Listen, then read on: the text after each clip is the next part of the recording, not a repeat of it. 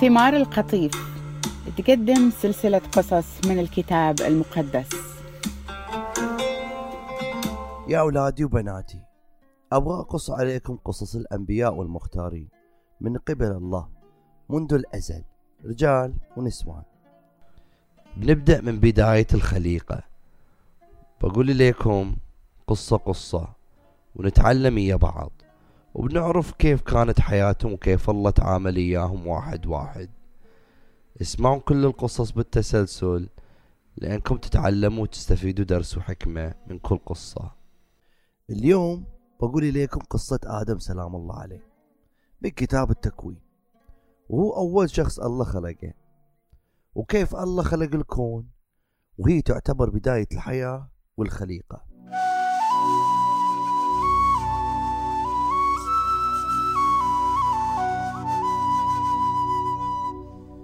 في الكتاب المقدس كلمة الله باللغة العبرية لها أكثر من صياغة، والله أشار إلى نفسه بأكثر من اسم، وكل اسم إلى معنى مختلف عن الثاني.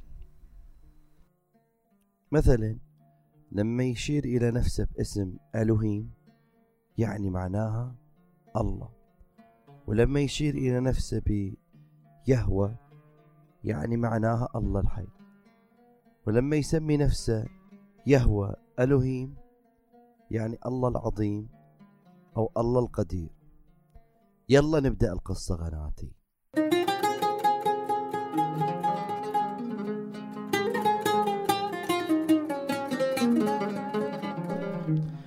في البداية الله خلق السماء والأرض، وهكذا الله بدأ. كانت الأرض ما لها شكل، فاضية ما فيها حياة، والظلمة غطي وجه الماي الغزير، وروح الله يرفرف فوق الماي. والله قال كون نور، وصار نور، والله شاف ان النور روعة.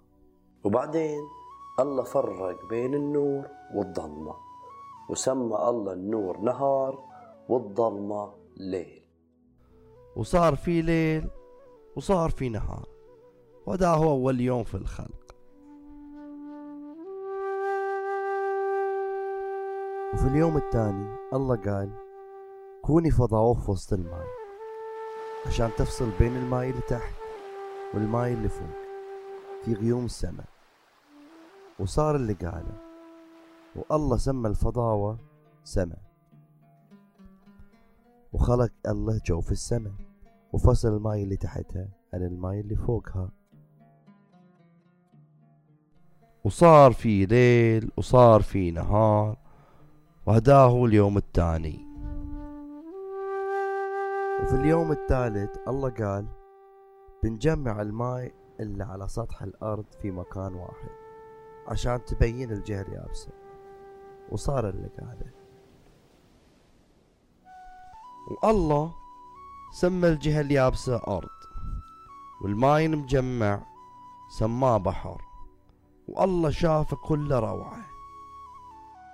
بعدين قال الله يا أرض انبتي كل أنواع الشجر والنباتات، وطلع منها بذور عشان تتكاثر من جديد، وصار اللي قاله.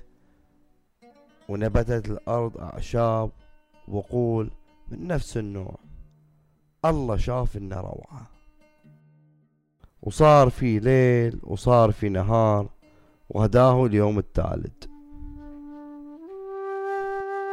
والله قال بنحط أنوار في جوف السماء يفصل بين النهار والليل، والأنوار بتكون علامات تحدد أوقات الفصول والأيام والسنين، وبنخلي هذه الأنوار في جوف السماء عشان تضوي الأرض، وكذي الله خلقهم. أول شي خلق الله نورين عظيمين، النور القوي مسؤول عن النهار، والنور الضعيف مسؤول عن الليل. وبعد خلق النجوم، والله حطها في جوف السماء عشان تنور الأرض وتتحكم في النهار والليل، وبعد تفصل بين النور والظلمة، والله شاف إنه روعة. وصار في ليل وصار في نهار، وذاه اليوم الرابع. والله قال بنعبي الماي مخلوقات حية وطيور تطير في الجو. والله خلق مخلوقات بحرية ضخمة، وبعد ترس الماي مخلوقات حية أشكال والوان تتحرك في الماي، وخلق طيور تطير من كل نوع فيها أجنحة، وشاف الله إنه شغلة روعة. بارك الله الحيوانات وخلاهم يتكاثروا ويترسوا ماي البحر، وخلى الطيور تزيد في الأرض. وصار في ليل وصار في نهار، وهذا هو اليوم الخامس. والله قال بخلق على الأرض أصناف مختلفة من الحشرات والزواحف والحيوانات بكل أنواعها. وصار اللي قاله، الله شاف إنه شغله روعة. وبعدين قال بنخلق الإنسان على صورتنا وشبهنا علشان يتحكموا في السمك اللي في البحر والطيور اللي في السماء والحيوانات والزواحف اللي على الأرض. يعني ويا الله خلقنا على صورته؟ المقصود حبيبي عشان الإنسان يعكس صورته ويخلفه في الأرض.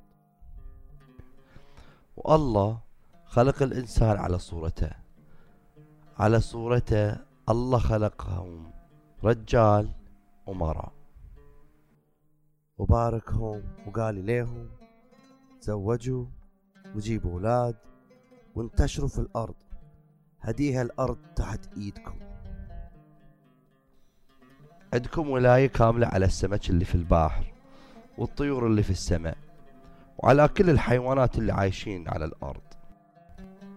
وبعدين قال ليهم هداني أعطيتكم كل أنواع النباتات والأشجار فيها ثمر وبذور عشان تاكلوا وتشبعوا، وكل الحيوانات اللي على الأرض وكل الطيور اللي في السماء وكل نفس حية يجوز إلها تاكل من العشب الأخضر.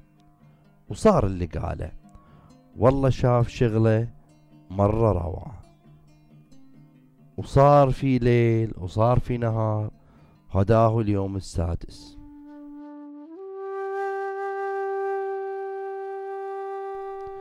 وهكذا اكتملت السماء والأرض وكل حاجة فيها. واليوم السابع الله فرغ من كل شغله إلا كان شغال عليه، وما اشتغل اليوم السابع. بارك الله اليوم السابع وخلاه يوم مخصص إله، لأنه فرغ من كل شغل الخليقة. وهديها قصة خلق السماوات والأرض. أتمنى أنك استفدت وتعلمت من قصة آدم من كتاب التكوين. شاركها مع أهلك وأصدقائك. ثمار القطيف.